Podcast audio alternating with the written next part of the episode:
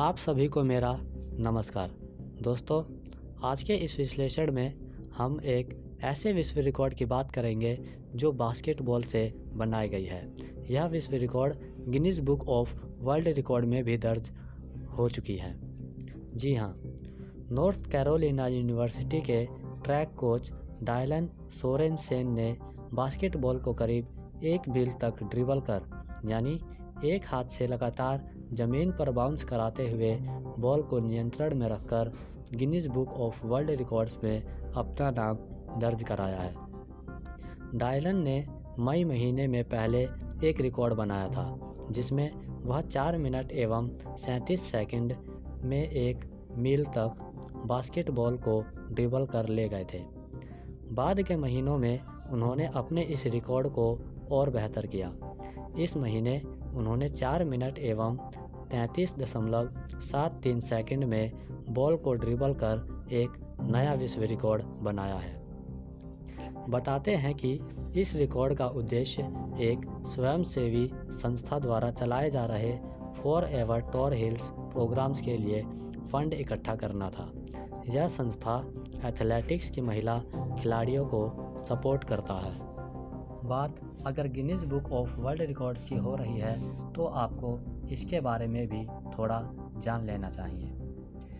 Guinness world records प्रतिवर्ष प्रकाशित होने वाली एक संदर्भ पुस्तक है, जिसमें विश्व कीर्तिमानों का संकलन होता है।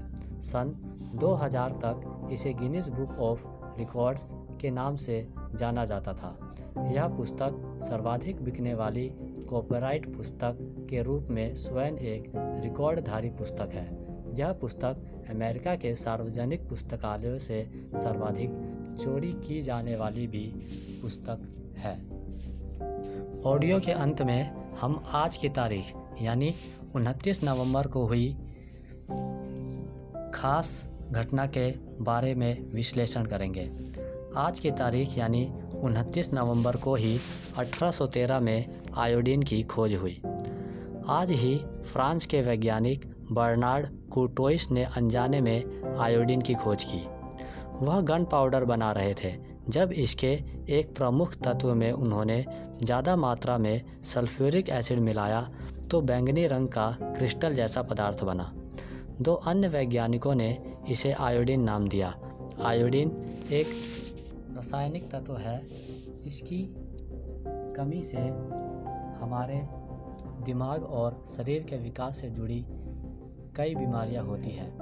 दुनिया में प्रतिवर्ष लाखों बच्चे सीखने की कमज़ोर क्षमता के साथ पैदा होते हैं, क्योंकि उनकी माताओं ने गर्भावस्था के दौरान भोजन में आयोडीन की पर्याप्त मात्रा नहीं ली। आयोडीन की मदद से गर्दन के पास पाई जाने वाली ग्रंथि, थायराइड ग्रंथि विकास के लिए ज़रूरी हार्मोन पैदा करती है।